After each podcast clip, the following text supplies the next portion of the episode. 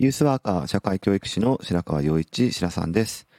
若者の成長や社会参画、福祉、働くことなどの日常生活全般に関わりながら、居場所づくりや地域づくりなどをしたり、若者のコミュニティや意思決定を支え、彼らが社会の一員になっていく手助けをする仕事をしたりしています。おはようございます。えー、あの、自分の Facebook の、まあ、限定公開の投稿なんですが、Facebook で投稿したところ、このラジオの、えっと、やってるよっていう PR ですね、をしたところですね、あの、ちらほら、反応がありまして、で、過去の放送にもコメントが、ついたり、いいねも、え、あったりとかっていうことで、あの、嬉しいなと思っています。あの、ありがとうございます。もっと書いてくれてもいいですよっていうことも言いつつですね。はい。で、メインのこう配信プラットフォームは、スタンド .fm という、えー、音声配信アプリを使ってるんですけど、あの、ポッドキャストでも、えー、まあそっちの方が聞きやすいっていう人も、あの、いると思ったので、えー、ポッドキャストの方にも配信しておりますけど、あの、スタンド .fm だとですね、あの、本当のラジオ番組のように、あの、お便りを送ることができるんですよ。レターって言ってるんですけどね。あの、スマホ専用のアプリではあるんですが、そこから、あの、レターっていうものを、こう、普通に、こう、まあ、DM ですよね。あの、配信者に対する、まあ、お便りっていう形ですけど、送ることもできるので、なんか、番組の感想とか、えー、個別に何かっていうことがあれば、お便りも、えー、送ってくださいという、えー、ラジオっぽいことをちょっと言ってみますけれども、あの、もちろんコメントとか、いいねとか、えー、そういうものもしていただいても、あの、こんな感じで聞いてくれてるのかなっていうのが少し、えー、想像できるので、フィードバックはありがたいなというふうに思っています。はい、えー、っと、それでは今日もやっていきましょう。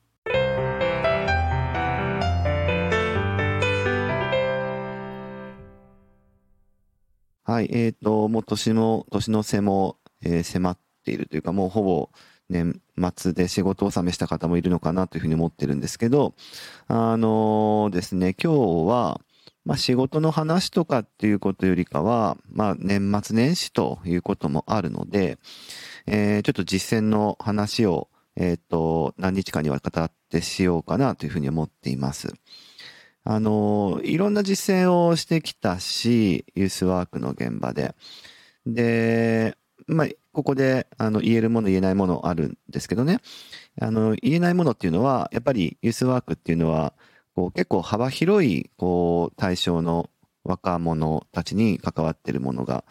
えー、ユースワークなんですけど、そうすると、まあ、いわゆるディープな、いろいろ、あの、困難を抱えるとかね、生きづらいとかっていう言葉で言われることもあるけども、えー、そういうような若い子たちから、まあ、アクティブな、あの、活動的なとか、え、もう少し社会に、え、矢印を向けていくようなっていう若者まで、まあ、幅広い、え、人たちの、こう、サポートというか、関わりをしていくっていうのがあるので、まあ、どっちかっていうとアクティブとかニュートラルな人たちの話っていうのは、あのまあ、しやすいんですけど、ディープなものについては、まあ、なかなか個人情報のこととか、えっ、と、特定されてしまうみたいなところがあるので、あんまりそういうのを、こう、こういう、まあ、いわゆる公共のっていうね、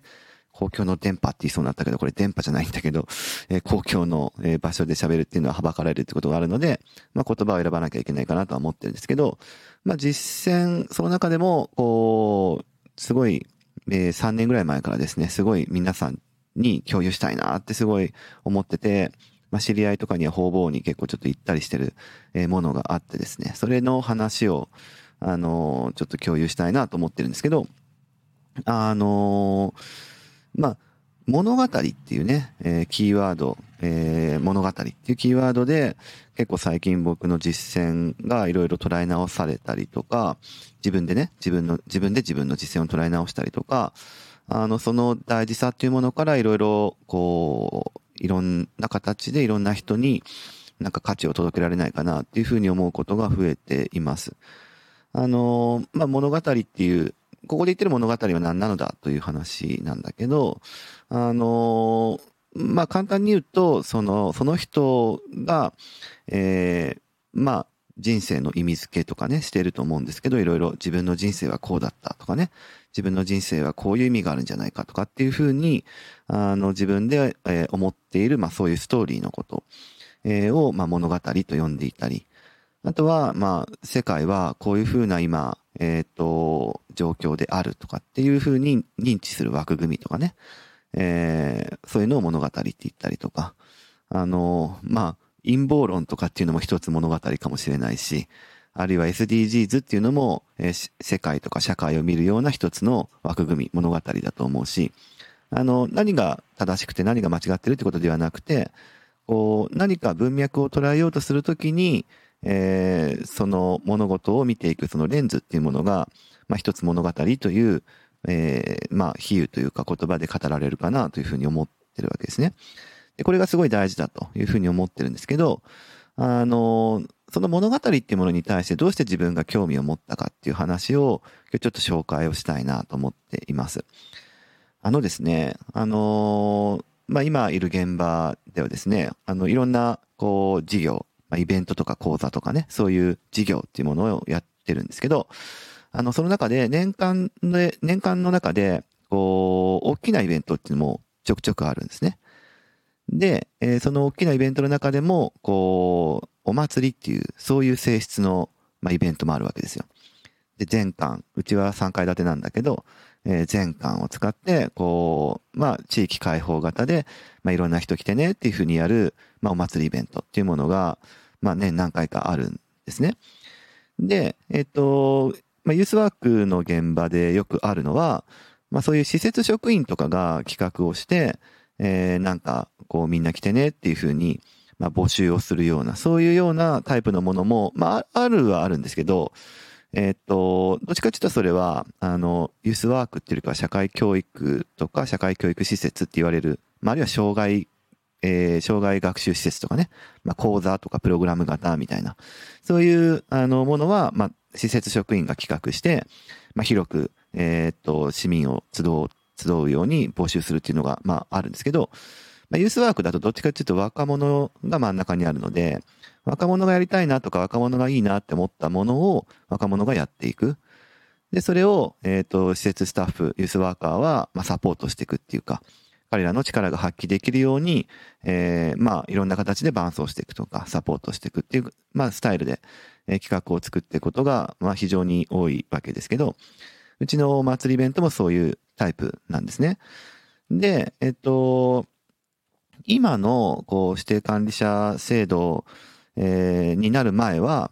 えー、まあ、いわゆる公設公営っていう、えー、市市の施設を、まあ、市の、えー、つまり公務員ですね、が運営するっていうスタイルで、えー、直営と言ったりもしますけど、で運営されてたんですけど、あの、今の我々の体制に変わって、まあ、民間で運営されるようになってからは、まあ、要は、その仕組みがガラッと変わるんで、その今までやられてたお祭りイベントもですね、こうやり方をガバッと変えなきゃいけなくなったっていう、そういうタイミングが一番最初にあったんですよ。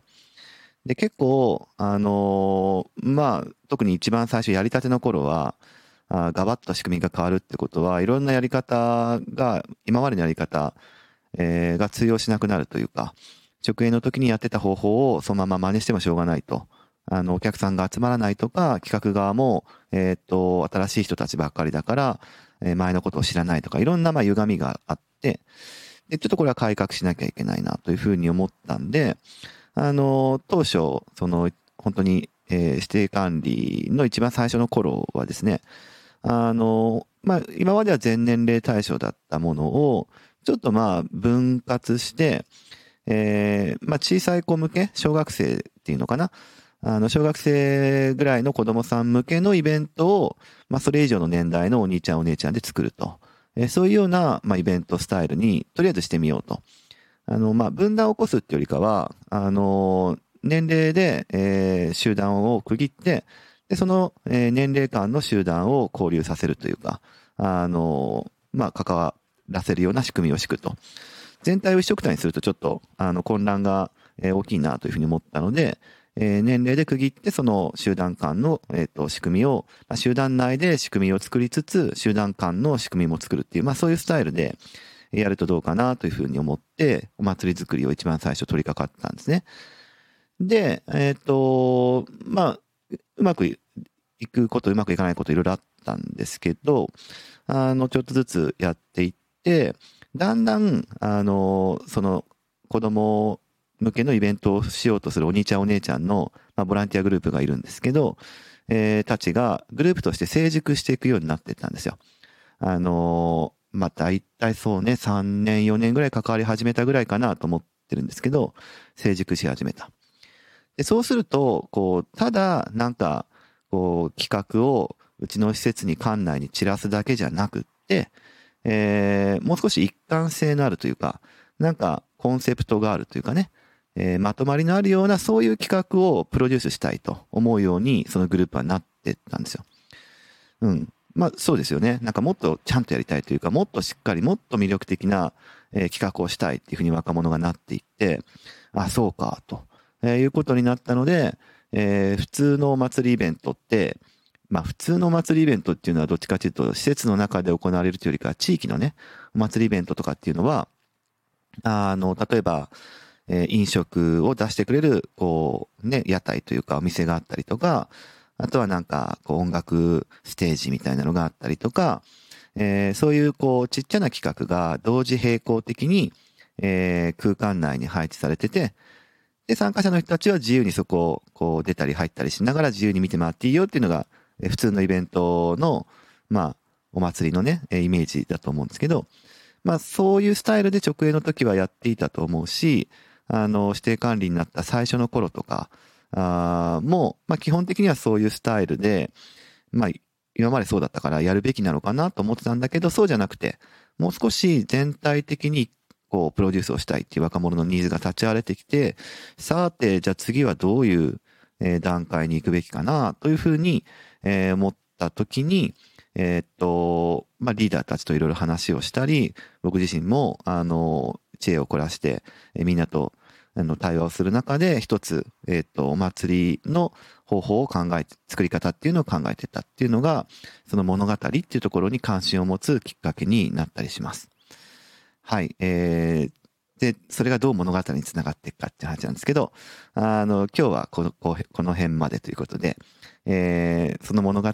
をこうキーにしたイベントとかお祭り作りっていうものがどうなっていったかっていうのは、えー、明日。そして実際にその物語っていうことに関して、え、っと、若者たちが考えた物語っていうのがですね、結構魅力的なものがいっぱいあるんですよね。えー、なので、そこの辺の紹介を、まあ、さらにその次の日っていうことで、ちょっとやっていこうかなと思うので、はい、えー、今日はここまでにしていきたいと思います。じゃあまた明日お会いしましょう。